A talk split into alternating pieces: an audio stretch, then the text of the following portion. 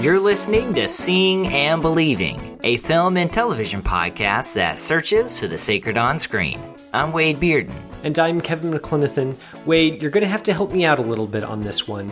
I couldn't decide whether I should proclaim this episode the comical facial hair episode of the show or the comical accents episode. You know, Kevin, I think there might be one more the imaginary friend episode of the podcast. That'll work, although possible spoiler alerts ahead. This week on the show, we've got a great episode for you. First up, we're going to be talking about Taika Waititi's latest film, a tonal tightrope walk about Nazi Germany, Jojo Rabbit. And then we dive into Robert Eggers' period piece about two grisly lighthouse keepers who may or may not be going insane. I'm going to make Wade spill his beans on this episode, episode 224 of Seeing and Believing. Poor Jojo. What's wrong, little man? Hi, Adolf. Want to tell me about that rabbit incident? What was all that about? They wanted me to kill it. I'm sorry. I couldn't. Don't worry about it. I couldn't care less. But now they call me a scared rabbit. Let them say whatever they want. People used to say a lot of nasty things about me. Oh, this guy's a lunatic. Oh, look at that psycho. He's going to get us all killed. I'll let you in on a little secret. The rabbit is no coward. The humble little bunny faces a dangerous world every day, hunting carrots for his family, for his country. My empire will be full of all animals lions, giraffes, zebras, rhinoceroses, octopuses, rhinoctopuses, even the mighty rabbit. Cigarette? Oh, no thanks, I don't smoke. Let me give you some really good advice. Be the rabbit. The humble bunny can outwit all of his enemies. He's brave and sneaky and strong. Be the rabbit. Jojo! Are you alright, Jojo? Who are you talking to? Nobody. Yes, we're here on episode 224 of the show. And Wade, I I am a little bit disappointed that we mm-hmm. couldn't do that entire intro segment with grizzled lighthouse keeper voices the entire way through, but you know, you don't always get what you want. Yeah, and I'm afraid that that is on me because I I don't know how to do that accent. I just sound like a pirate. That's all. Just pirate Wade. Well, I mean, to be fair, you may have saved us from some horrible embarrassment. So we'll, we'll just call it a wash. We are going to be talking about The Lighthouse Keeper, of course, in the second half of the show. One of my most anticipated, in fact, I think that was my number one most anticipated film of the last bit of the year. So I'm really looking forward to that conversation. But first, Wade, we're going to be talking about an equally uh, surprising and interesting film, Jojo Rabbit. Jojo Rabbit, of course, is Taika Waititi's latest film, fresh off his success with Thor Ragnarok, which means that he went from just about the surest bet there is these days in American filmmaking to a kind of film that tries to walk a line that few have attempted and even fewer have succeeded at, offering a humorous, whimsical perspective on Hitler's Nazi Germany. The main character is Jojo, played by newcomer Roman Griffin Davis, a young boy who is all in on the Third Reich, from his participation in the Hitler Youth to the imaginary friendship he has with Adolf Hitler himself, played here by Taika Waititi. Jojo's mother, played by Scarlett Johansson, watches his enthusiasm for fascism with dismay, but Jojo's familiar world of anti Semitism and Nazi talking points is disrupted when he discovers that his mother is hiding a Jewish girl in their home. Like I mentioned, Wade, Waititi, who's Jewish himself, takes an approach to this material that is one of whimsy, familiar to anyone who watched his other film about a troubled boy developing a strange friendship with an unsympathetic adult, Hunt for the Wilderpeople. Obviously, what he's doing with Jojo Rabbit is a tricky balancing act. My question for you is, does he pull it off? Yeah, I mean, that's the million dollar question, isn't it? it's the question everybody's been asking since this film was announced? And I, I think the answer is maybe a little bit of both. I, I think if this film would have been made a few years ago, maybe five years ago, it would be seen as probably a little more mature than people will see it today.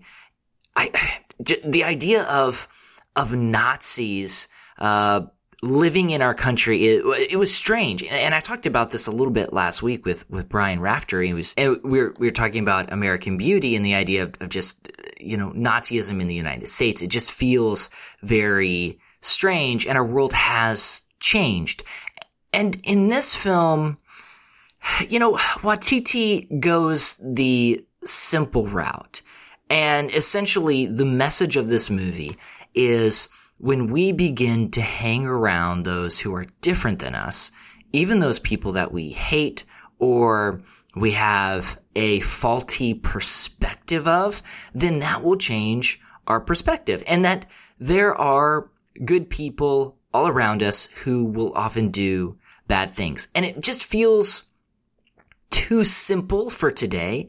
At the same time, I think there is something a bit charming about a movie that says, Hey, could it be possible for people to hang out with one another and for their perspectives to be changed? So it's almost endearing, but it almost doesn't work. So I'm I'm of a mixed mind of a mixed mind with this film. Uh, I, am interested in in your take, Kevin. What what do you think about this movie? Yeah, I'm pretty strongly mixed on this film myself. There's there's a lot about it that doesn't work, and I would say that ultimately the kind of balancing act that Waititi is going for here, he doesn't end up pulling it off. I think that there are a lot of false notes and some pretty significant tonal whiplash going on in this film that makes it uh, kind of fall on its face in the end.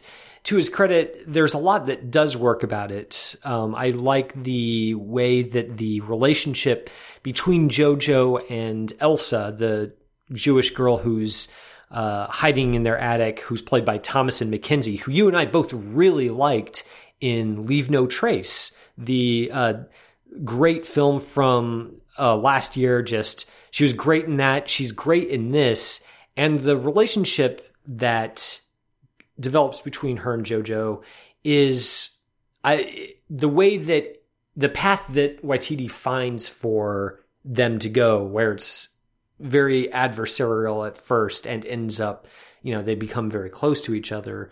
That I think is is more or less well done. I think where the film uh, veers off course is with the whimsical tone that Waititi attempts in the imaginary friend scenes between Jojo and you know this fantasy version of Hitler that he conjures up out of his own mind. There's it's just so light and it's done with the same sort of touch that Hunt for the Wilderpeople employed to to much greater success that it doesn't it's not so much that it feels offensive it's more just that it doesn't feel as if the turn that this relationship eventually takes fully turns the corner that Waititi wants to wants it to. And I'm I'm trying to be intentionally vague so I don't spoil anything, but as Jojo grows closer to Elsa, that of course affects this imaginary relationship he has with Hitler.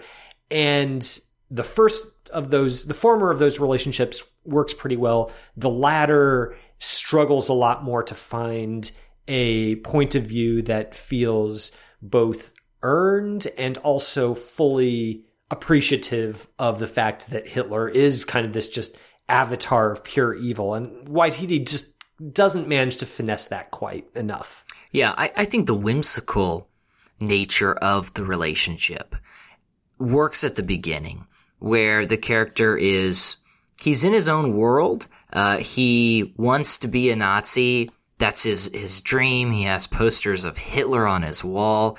He finds acceptance in that movement. And it's even alluded to later in the picture that people kind of just want to be a part of a club. They want to feel needed. They want to feel valued. And we think, okay, that, that's him.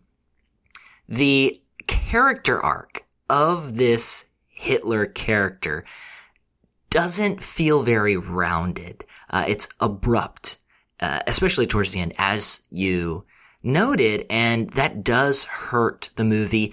And by the time we get to the third act, the imaginary friend almost feels like a gimmick versus something that's actually adding to the story and adding to JoJo's journey. Now, I'll also be the first person to say that Waititi is really funny and the dialogue in this film is really funny and it's it's an easy film, I think, to watch, and it sounds strange when you're talking about a film that alludes to the Holocaust and alludes to Hitler and World War II. But it is pretty easy because it, it's funny, and we have some funny characters throughout this movie, and Waititi just kind of plays up the imaginary friend and it's kind of silly and strange. And I think for some people that's going to work a little bit better than uh, it's going to work for for other people. But yeah, the development is not there to fully integrate that storyline in the film. And then I, I do think the film suffers from some pacing problems. Things are kind of happening quick and things are kind of moving quick. And I'm not sure that everything sinks in like it should. But then again, I, you know, I'll just repeat myself. I laughed out loud a lot in this movie, and it was never one of those movies that I feel like we've reviewed, uh, you know, numerous times this year where I'm just like, okay, let's, let's get this over with. But it was kind of an enjoyable experience. And then to reiter- reiterate again, maybe that's part of the problem. It just, it is kind of really enjoyable, uh, even given its, its subject matter. I thought a lot about Wes Anderson's The Grand Budapest Hotel while Hmm. watching this film. And there there's a lot of shared DNA between Jojo Rabbit and that film. Both of them obviously, you know, Anderson's kind of the the you know, he, he has a lot of whimsy in his own films. The Grand Budapest Hotel also deals with the rise of uh, some totalitarian uh, form of government in its fictional setting. Um, and the way that Anderson manages to harmonize those two things, I think, is really special. That was my favorite film of, of its year. I think it's really great. And part of that is that uh, Ralph Fiennes' character is such a strong center in that film, both supplying these really strong comedic moments and also these deeply melancholy moments that tie into the the heavier material surrounding this this specter of fascism that's overtaking the genteel world that these characters inhabit. In Jojo Rabbit, I don't really think it has that same kind of center. Scarlett Johansson's mother character is fine, but she doesn't anchor the film in the same way that uh, Gustav did in the Grand Budapest Hotel. And I think that hurts the film because you really need something to orient you in this kind of story to to help you make those leaps from the the the heavier moments to the more lighthearted moments. And with Ralph Fiennes helping you that do that in Grand Budapest Hotel, it just it flows a lot better. And this one, it kind of feels like it's lurching from okay, here's a section where you, you know the Jojo's obsession with Hitler is kind of equated to Beatlemania. You know, he's running through the streets throwing up the Sieg Heil while a Beatles song plays on the soundtrack, and it's very, it's it, it, it's got this weird ch- charm in, and energy to it, which is one tone. And then there's another scene where we literally see a Nazi like strap a grenade to a child and send them into battle against the Allies. And that is a really huge gulf to bridge.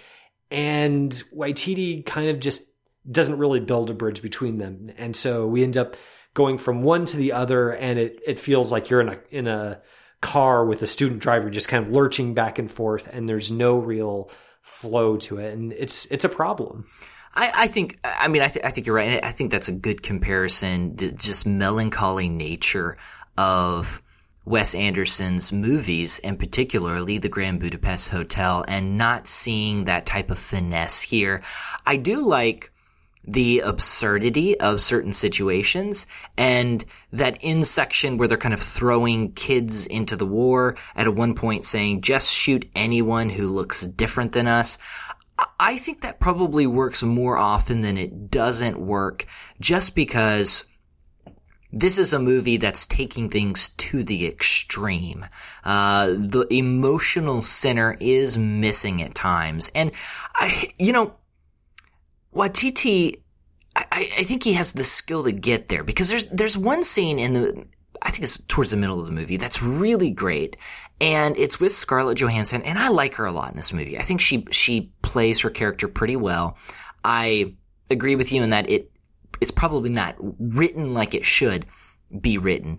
Uh, but in the middle of the movie, she essentially plays the part of her husband who's missing Jojo's father. He's, he's gone. They're not really sure where he is. And she plays the mother and the father and she speaks to Jojo and gets angry at him and then apologizes and have, you know, has all these conversations and they kind of dance together. And it's, I think it's, it's really good. Now, where we go with her character, I think is a missed opportunity. And I was just kind of baffled by some of the choices that were made. Uh, all that to say, Waititi does include some of those scenes, but it just doesn't work, I, I think, like it should. Uh, we get some fun uh, scenes of absurdity. Uh, you mentioned that I want to hold your hand. There's a, a montage at this camp where these kids are learning how to be soldiers. Uh, at one point they kind of throw them all into a swimming pool to practice water warfare. And, and, I think that stuff works fairly well. It's, it's pretty funny, but it does seem like there is this chord that's missing in the movie that Waititi just doesn't quite get. And, um, which, which is a shame because like I said, th- this is a really funny film. I, I see what Waititi is going for in those moments. I I kind of get it, it's almost like he's going for maybe almost a Kurt Vonnegut kind of fee- look at this war where it's so absurd. Like these Nazis are just so utterly bigoted and so convinced of their racial purity and uh, so blinkered by their reverence for Hitler himself that it crosses over into the absurd and you can laugh at them in the same way that you laugh at the uh, you know Mel Brooks as the producers. You know there's that kind of re- evil that is just so over the top that it kind of circles back around and becomes almost ridiculous. And you I feel like I can see the outlines of what Waititi was straining for with this film, but so much of it just doesn't land for me. And this is probably where you kind of just have to make the concession that these sorts of tonal issues and and issues with humor are highly subjective and what works for one person may not work for another. For me overall, I it just doesn't work for me. I just don't think that the the strength of the writing isn't there. And it might be almost maybe because Waititi feels like because he is telling the story through the eyes of a child, he feels like he has to pull his punches a little bit to make it kind of coated with this veneer of innocence because Jojo doesn't really understand what it means to hate Jews. He just hates them because he's kind of been indoctrinated to believe that way. And to its credit, that's something that the film recognizes in a conversation between Elsa and Jojo's mother, that's drawn out a little bit. But in practice, uh, pulled out throughout the entire film, it just it feels almost as if T- Waititi is missing so many opportunities to really land the satirical punches that he wants to. Oh, either because he's afraid of going all the way, or because he thinks that presenting it as almost childish will be a more will be a stronger satirical attack. And, and for me, it's just not. Yeah, and it, it depends on on how he thinks this, how effective he thinks this film might be in changing people's perspectives and saying, okay, let's just kind of get really absurd and silly and almost simple and see if that might open our eyes a little bit more. I, I am not sure. I think there are going to be people who, and, and, I don't, I'm not sure how it even works for me, but there's one character towards the end that almost, I don't know if you'd say quote unquote finds redemption, uh, but someone who kind of has a change of heart in a way, possibly. And I, I don't, I don't know. I don't know how that works. Uh, I do like the cast here. Uh, you mentioned Thomasin McKenzie, and I talked about Scarlett Johansson. Both are very good. I think Roman Griffiths, sorry, Roman Griffin Davis, who plays JoJo, uh, he does a fine job. Sam Rockwell's funny. Rebel Wilson is probably the funniest that I've ever seen her, and um, certainly haven't seen all of her work, but I think she's she's really good. And then JoJo's friend Yorkie, played by Archie Yates, is uh, he's he's really funny as well. So yeah, I I think mileage is going to vary depending on who's watching this film and their frame of mind and just kind of where they're at. And it might work really well for some people, uh, not so much. I, I think, I think for me, it, it probably worked better than it didn't work. Uh, if I had to kind of just uh, bring all my thoughts together in, in you know, one sentence. Yeah, uh, for me, it would probably be maybe the inverse of that is that there touches I respect about this film, but it, it doesn't work more than it does work for me. And I respect Waititi for taking such a huge risk. I mean, this is not the film of a timid filmmaker or a filmmaker who's playing it safe. And I do appreciate that about him, but un- unfortunately, it just doesn't quite land here. Listeners, if you have had a chance to see Jojo Rabbit and are puzzling through these same questions yourselves, we would love to get your thoughts on that. You can always email us of course, at seeing and believing, capc at gmail.com. You can also tweet us at see believe pod. Let us know your thoughts there as well. Don't go anywhere. We're going to dive into the lighthouse, maybe literally, in segment two. Don't go anywhere.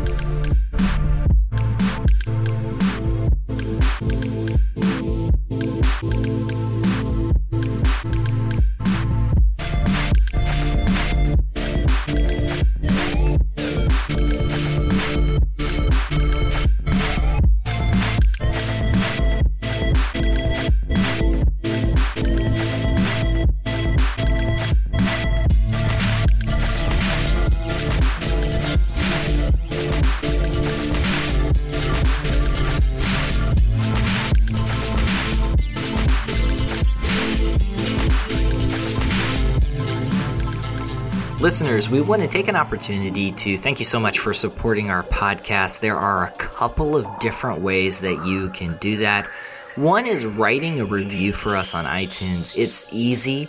Just hop onto iTunes, search for Seeing and Believing, give us a star rating, and then type out a short blurb about the podcast. It could be good or bad. Uh, hopefully, hopefully, Kevin. Uh, good. Yes. You hopefully. that would be. Yeah, that's that's what we like to read. That's that's what we like to read. That's what I, I print out and I frame uh, the good reviews. I, I I don't do that with the bad reviews. You can also support our Patreon campaign. A lot of levels of donation. You get some perks.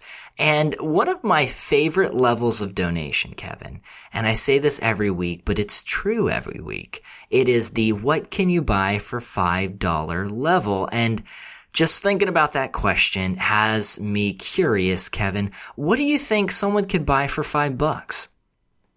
Uh, Five dollars would get you some uh, seeing and believing branded uh, pool floaties. You know those little Hmm. water wings. Um, Yeah. And you know we're we're critics, so we will even send them filled with hot air for you. Yeah, I I think that's a really great deal. If you don't know how to swim, or your child or friend doesn't know how to swim, um, we cannot be responsible for if these floaties work, but we can send them to you for five dollars. I mean, that that's a great deal. We're, we're we're not responsible for for any uh, damages or injuries that result from the use of the water wings. We we only take responsibility for our movie opinions. But if you feel like taking your life into your own hands or the life of your child into your own hands with these branded accessories, that option is open to you. Yeah. And I'll even say sometimes we don't even, you know, we won't even take full responsibility for our movie opinions either. So there's also, there's also that. You can support us on Patreon. Just go to patreon.com forward slash seeing underscore believing underscore podcast. Yeah, and you can also support not just us by uh, going onto Patreon, donating that way. You can also support us by becoming a member of Christ and Pop Culture. You help support the podcast when you do that. That's also $5 a month. When you do that, you also help support those writers who are producing great articles for the site. And I don't know if you heard about this, Wade, but a certain Kanye West recently came out with an album of Christian music. And, uh, you know, it, it, it, you know, it's sort of a niche thing. Probably not too many people have heard of this guy, but I know who Kanye West is. Yeah. Um, I'm plugged into the zeitgeist, and our own Timothy Thomas had a really good review of Kanye's gospel album up on the site.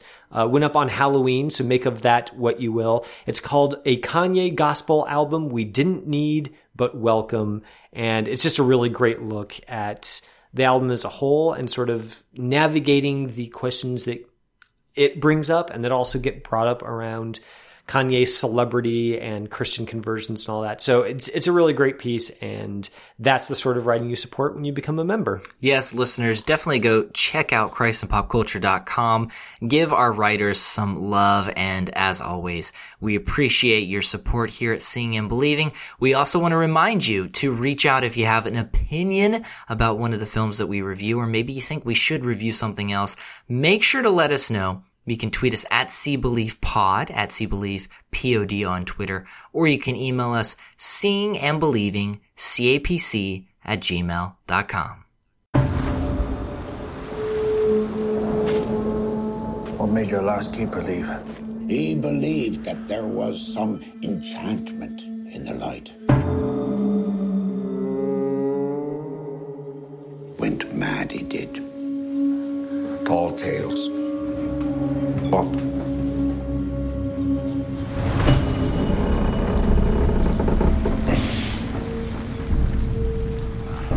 Bob. What?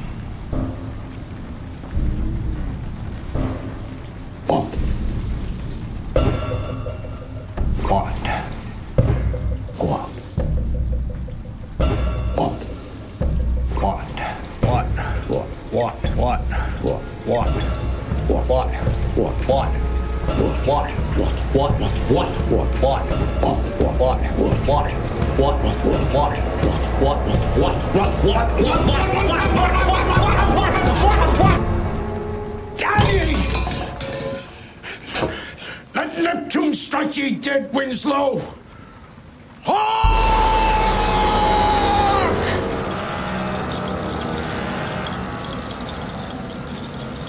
All right, have it your way.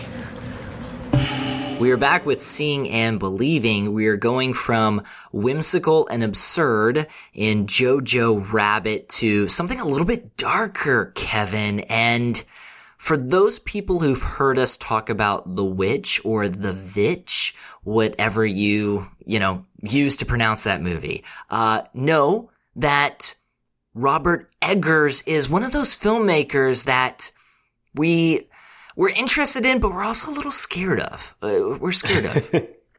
Yeah, I mean, I'm on record as saying that The Witch really got under my skin when I saw it in the theater, and I, I find it really effective and also a film that I just don't personally have a whole lot of interest in revisiting, although that may change one of these days. I might screw my courage up again. But either way, despite the fact that he scares us both, we we both respect him a lot. So I was really looking forward to seeing if I would have the same scared out of my wits reaction to uh, the lighthouse. yeah. Yeah. Well, somebody was talking to me about The Witch the other day, And I was joking. I said, you know, it's one of those movies where it gets to the end and it's like, all right, let's go full on Satan worship now. Um, which definitely, definitely freaked me out. Uh, listeners, we're going to continue this episode with our review, like I mentioned, of Robert Eggers' The Lighthouse.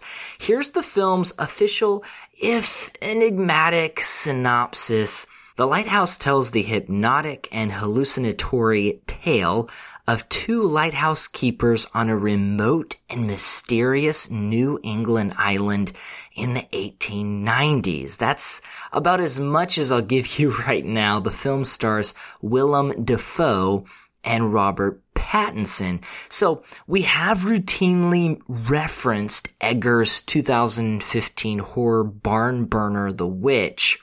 My question to begin this discussion is that of Lighthouse's effectiveness. So not necessarily, Kevin, did you like this movie? Did you not like this movie? But good or bad, in your opinion, is the Lighthouse effective and what seems to be its primary intent? That is to create a claustrophobic journey into madness and paranoia. well, uh, my answer to that question is the same as the answer I would give for The Witch, actually, in that it is extremely effective. Eggers knows exactly what he's doing. He's fully in command of creating this this atmosphere of just ever escalating dread and and oppressiveness and madness. Eventually, it goes it goes to the madness place as well, and he just marshals all of the cinematic tools at his disposal to do that. He's got uh, two uh, performances from Willem Dafoe and Robert Pattinson that are pretty much unlike anything else I've ever seen them do. They are there's an almost elemental quality, particularly to Dafoe's performance, where you like you really believe he is this lighthouse keeper who has been on the island where they are for a very long time and is just takes his lighthouse keeping very very seriously. The sound work in this film is is effective as well there's an early sequence where we see Pattinson's character shoveling coal into a furnace to help power the the light, and uh, that is in this kind of industrial basement. We hear the foghorn outside and the clanking of machinery inside, and it's just this very Stygian kind of atmosphere that Eggers creates with that. And then, of course, there is the cinematography, black and white this time, with Jarin Blaschke, who also did the cinematography for The Witch, which I think is probably that film's strongest aspect. And he brings a similar sense for how to light a scene in a way for maximum unsettling power. So it's all very effective. The other question that you that you uh, kind of half asked there that I'm just going to go ahead and answer is yes, I did like The Lighthouse quite a bit. I think it's very good. I am curious to know what you th- think of both of those questions. Was it effective and did you like it? Well, I, would say some of it is effective. I, I you know, it, it feels strange going into this movie and watching it and feeling like it it checks off all of these boxes for quote unquote cinema with the trademark symbol at the end. I, you know, it's got that boxy ratio, 119 to invoke uh, the silent film era, but also to help us to feel a little bit more claustrophobic. Uh, we've got some really kind of fun lines of dialogue. We've got themes of, of madness and the idea of, well, what's real and what's inside this person's head. And we, we get this sort of bizarre imagery that might mean something or possibly maybe won't mean something. And so I don't know. It, it all feels sort of, by the numbers to me in terms of what this movie is is trying to accomplish. Like this, okay, this is a movie about cinema and we're supposed to kind of revel at it and, and, and ponder it and say, wow, you know, what does this mean? I, I, I don't know if it's all that full. And maybe I'm the minority here, uh, but I, I walked away saying, okay, yeah, I mean, I guess it's a movie about isolation and about madness and kind of what's you know what's going on in inside these characters' heads. But does it really do anything other than emulate better films like The Shining or or a movie uh, similar to that? I I I just I don't know in terms of in, enjoyment. Not necessarily. I don't think I really enjoyed this movie. Some of it's funny, and and I think too it goes back to Jojo Rabbit and, and how we mentioned that some people are going to find this funnier than others. And I think with the lighthouse, some people are going to find it funnier than other people do. And for me, um, I thought it was amusing. Uh, I think there are little clues and little details that add to some of the humor. And this is one of those movies where every little thing means everything. At least that's the way it feels like. And that's kind of fun to just, okay, yeah, yeah, oh, there's this connection here and, and there's that connection there. But I, I'm at this point unsure of if it, if it really kind of pushes any boundary further than that. And perhaps that would be something I just need to reflect on and maybe watch this movie again and kind of see where I'm at there. I just, I don't think I got it in a way a lot of other people and what it sounds like uh, in the way that, that you, Kevin, got it.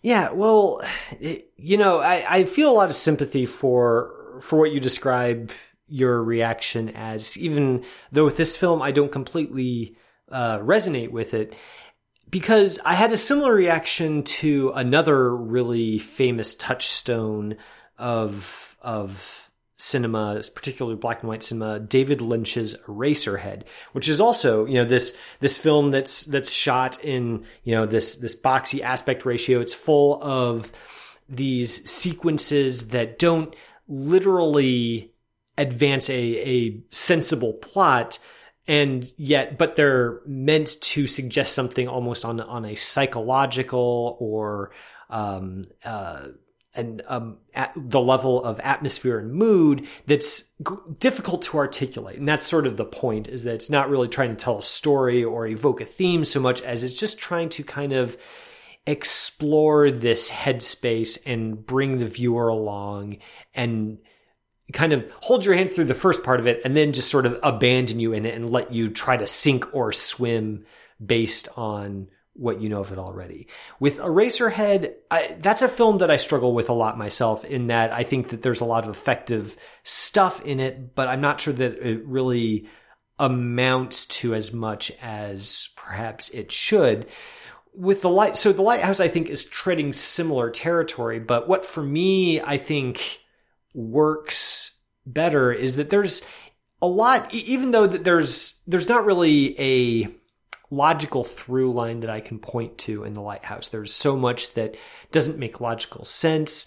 There's not really a whole lot of limbing the thematic heft of its story in the same way that even something like The Witch did that sort of lets the viewer hold on to something. This is kind of a spiral into madness, and part of the point of spiraling into madness is there aren't really handholds because you're spiraling.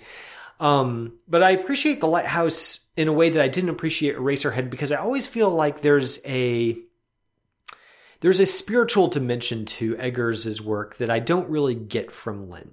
From Lynch, they both at least the Lighthouse and Eraserhead kind of do similar things, but there are things that Eggers does in the dialogue and in just the general setup of this lighthouse that towers above these characters that they're both kind of obsessed with that speaks of this immanent spirituality, not in words or in specific visual cues that immediately evoke spirituality, but create this atmosphere that at least for me work on a an inarticulate level to bring me there.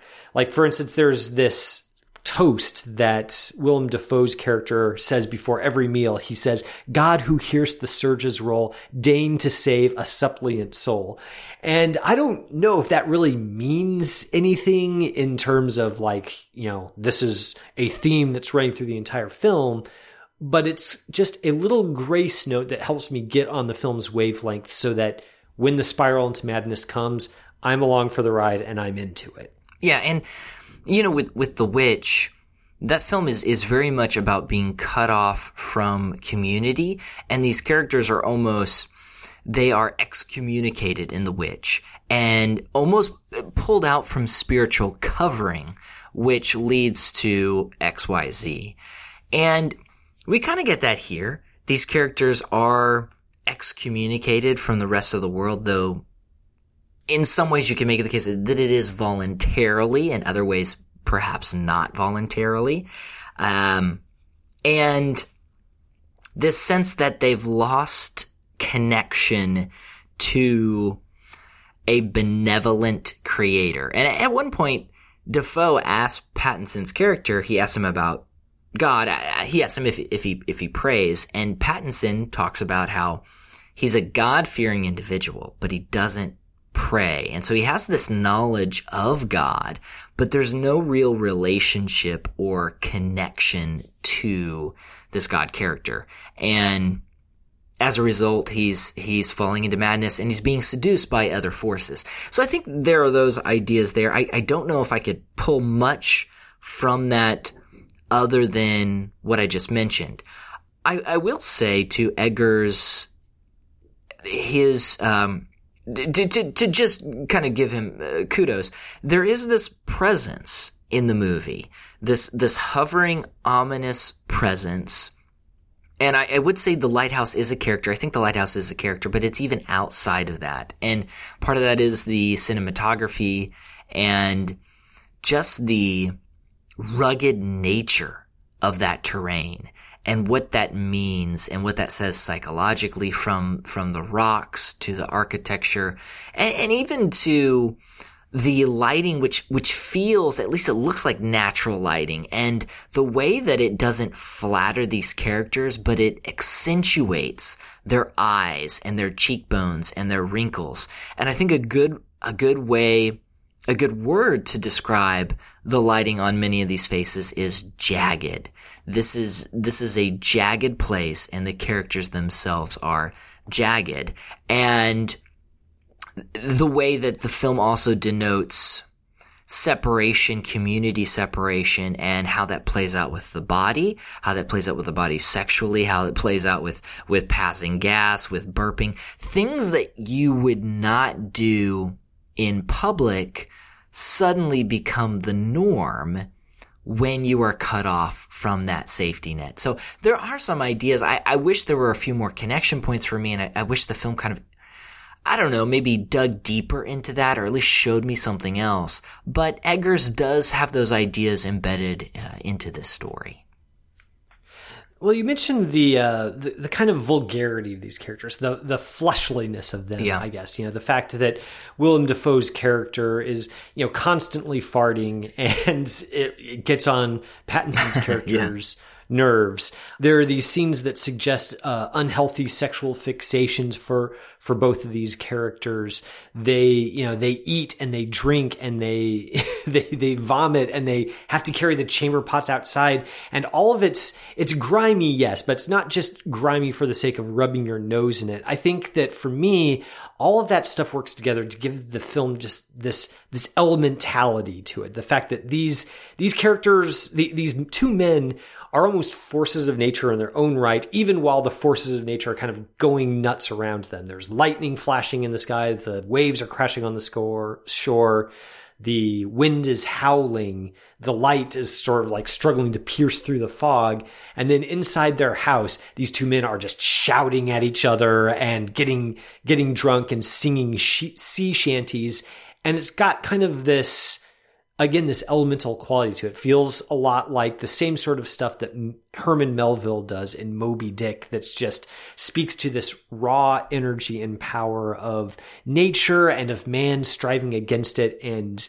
man striving against himself and against his brother. And I think that it's it's so effective in this film. There's you mentioned the cinematography as well, and there's this one scene where uh, Pattinson's character is he he insults he insults uh, Dafoe's cooking. He says, you know, your lobster isn't really that great. The lobster you make isn't that great, and Dafoe is seems genuinely wounded by this at first, and then he just goes berserk. He jumps to his feet, he screams to the heavens, literally, and he essentially calls down the wrath of Neptune on Pattinson for not liking his cooking.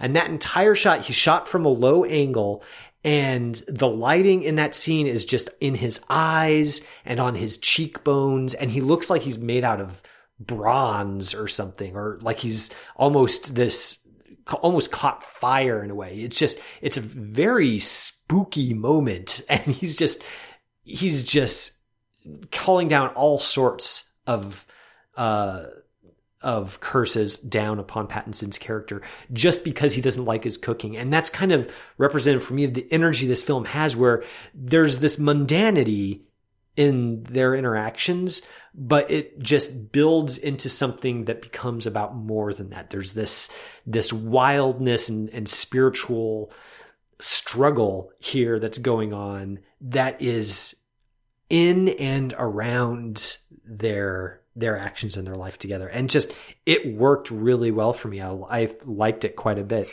yeah and, and I, I do think there's some there's some plotting issues when you talk about some of that, some of those monotonous activities. And I, I think some of that hurts the film's and, and the film's momentum. Uh, but there are some scenes like the one you mentioned where Dafoe, who has a great performance here, brings down those curses and you are genuinely, I know for me anyway, I was genuinely struck by wow, like this is not a good thing.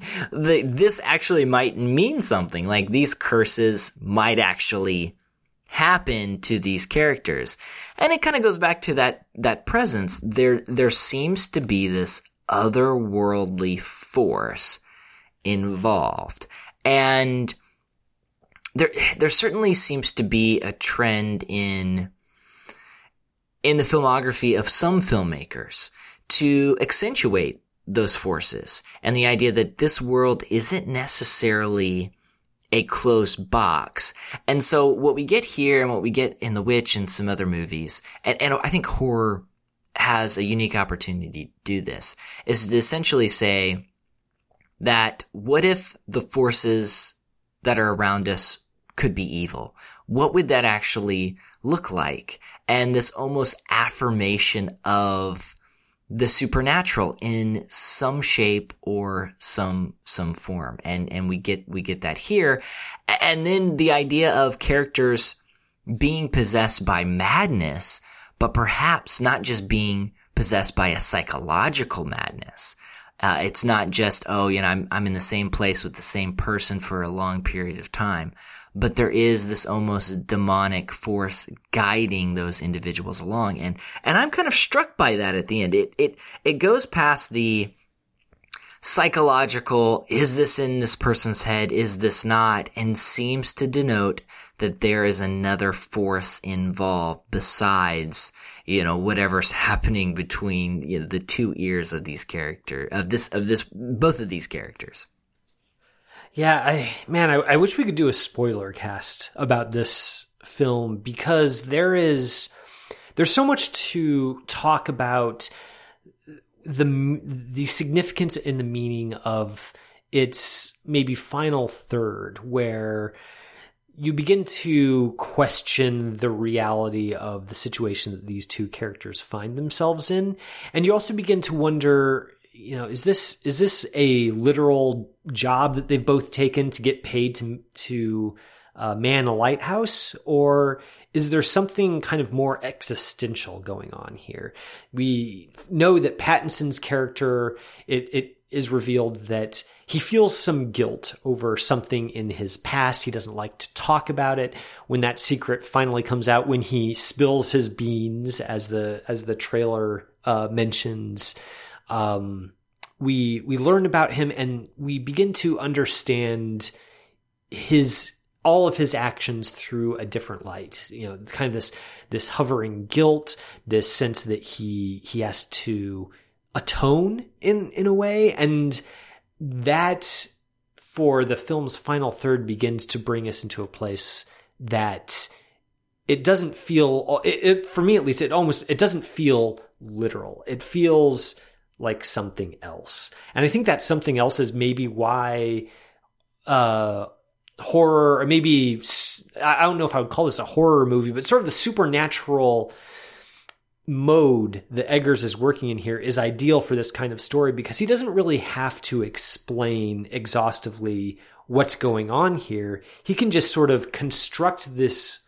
mood piece and bring the audience into it and let us sort of experience the kind of alienation and dread that these characters are experiencing and draw our own meaning out of that. And I really appreciate the confidence he has in in letting us do that even though kind of the natural byproduct of that approach is for some people it's just not going to work that way and that's that's just life. But for me it definitely it was firing on all cylinders. Yeah and it's definitely something that i too i struggle with with this film is it, it immediately strikes me as something that's a little too ambiguous and a little too open and a little too much oh well you know almost fodder for those conversations uh, late at night when you're like, well, you know, what if this character was actually those types of of um, discussions.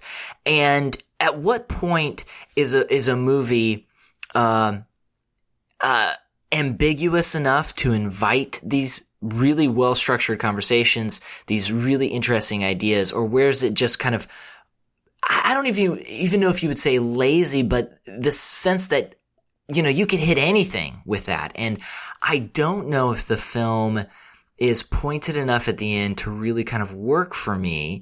And I, I do think that Eggers just didn't close the deal and he leaves the door open too far. But once again, I, I, I think, and maybe it's just a theme with this episode that different people are going to watch both of the movies that we talk about today and are going to have different reactions based on kind of where they're at. And maybe that's just where I'm at and what I'm thinking about as I, you know, as I watch this this film, The, the Lighthouse. Yeah, well, uh, that's that's probably a pretty good note to end on. I and I think that you're right. I am curious to know if you ever do get around to rewatching The Lighthouse. I, I want to know if it changes for you at all in that second viewing. Listeners, if you have had one or multiple viewings of Robert Eggers's The Lighthouse, I know I'm super curious to know what your take is on it. This seems like a film that's primed to offer almost as many readings as there are audience members for it. So definitely, definitely let us know what you think. Email or tweet us. We'd love to hear from you about it.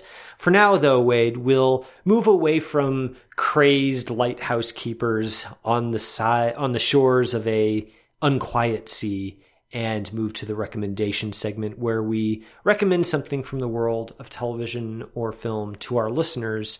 What do you have for us this week? Yeah, so there is a documentary that I have been looking forward to seeing for some time uh, this year, and it hit theaters, but I, I, don't know if it actually hit theaters near me, but a lot of people have been raving about it.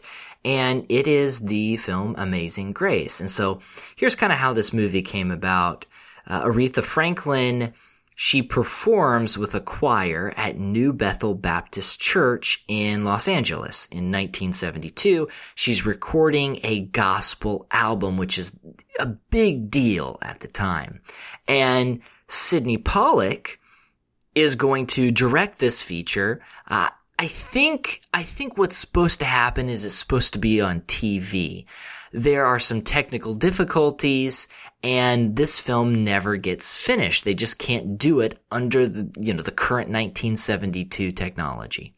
Well, all of it's brought out, and if I understand correctly, I think it's Alan Elliott who actually helps to finish this film, or at least is, is kind of working with Pollack on this movie. They finish the movie It's the concert set over two days and Aretha Franklin is amazing. She sings these gospel songs and it really is kind of this spiritual experience. It's one of those, it's one of those documentaries that you just, you watch over and over because it's so fantastic and it just, it snowballs with each viewing, uh, even if you're not necessarily, uh, overtly familiar with her work. So I'm going to recommend that. It is Alan Elliott and Sydney Pollack's Amazing Grace featuring the great Aretha Franklin. Amazing Grace is one of those documentaries that I'm really looking forward to catching up with because I've heard so many good things about it, and I, have heard that especially just the the the music itself, uh, especially if you're a Christian, just the spiritual power behind her art is is really something to see. So I can't wait to catch up with it, and I'm really glad to have uh, yet another trusted source uh, give a recommendation for it. So I'm uh, definitely going to maybe bump that up higher on my list. My recommendation for this week is actually another documentary, so that's that's kind of funny that we both ended up in that place. Uh, my recommendation is from a while ago, though. It's uh, just had its 90th anniversary this year, and that is Dziga Vertov's 1929 Man with a Movie Camera. I had a chance to see this at the Gene Siskel Film Center here in Chicago with a with a live piano player kind of providing the soundtrack and I don't know that let me tell you this film is something else. It's kind of the the basic premise behind it is Vertov himself kind of just takes his camera into a city and he just sort of captures life as it's lived and then stitches it together in kind of this whirling impressionistic whole that stitches together all sorts of spheres of life and different um, uh, leisure pursuits and professional pursuits that all these people he's been filming are engaging in and kind of weaves them into this tapestry of humanity, I guess. And it's difficult to really describe in words. This is one of those films that really could only be a film. There's really no other way to do something like this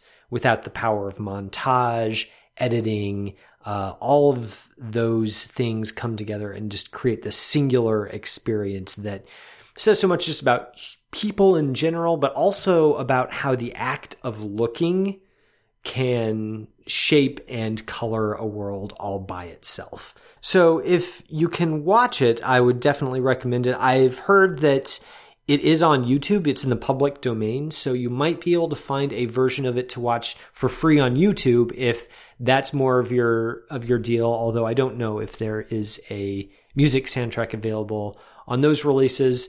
But in any case, this is one of those films that you definitely want to track down and check out just to get a sense for one of the well springs of documentary filmmaking, just cinematic technique in general. It's uh, it's that good. Yeah, it really is wonderful. I had to get it through Interlibrary alone. I think it was last year I watched it for the first time. And just, you know, there's this dual nature to the movie. One is almost standing at all at the filmmaking. And I think you said it well that it it wrestles with the camera eye and it, you know, the man with the, with the movie camera. It, that's, that's the, that person is the star of this film. And we get to see that perspective, but also just to be able to see 1920s life in Russia and what that looks like and to see these individuals and to observe their lives it, it's just kind of something special. So it works on a you know a number of different levels. So yeah, I really like that pick, Kevin. Yeah, it's. Uh, I think did did you happen to uh, have this as one of your recommendations on an earlier episode? I feel like. Hmm. You might have, but I, am not sure if that was actually the case. I might have just imagined that. Uh, I don't remember. I should make a spreadsheet with all of our recommendations. I don't remember. but either way, I know for a fact that there are people listening to this episode who haven't seen it. So if we can remind them, then it's a win. Well, listeners, that is our episode today. Once again, make sure to rate and review the show. And if you can, shoot us a short message about these movies or maybe other films that we've talked about in the past. Let us know what you think. You can tweet us at Pod on Twitter at CBeliefPod. You can also email us, seeing and believing, capc at gmail.com. Thank you for listening to this week's episode. It's brought to you by our Patreon supporters and ChristandPopCulture.com. Our producer is Jonathan Clausen, who every week helps us to search for the sacred on screen. I'm Wade Bearden. My co-host is Kevin McLenithan. And until next time, this is Seeing and Believing. You have been listening to Seeing and Believing, an official production of the Christ and Pop Culture Podcast Network. Please rate and review the show in iTunes and check out our other shows at christandpopculture.com slash network. Theme music by Alexander Osborne and Lindsay Miz, used under Creative Commons License 3.0.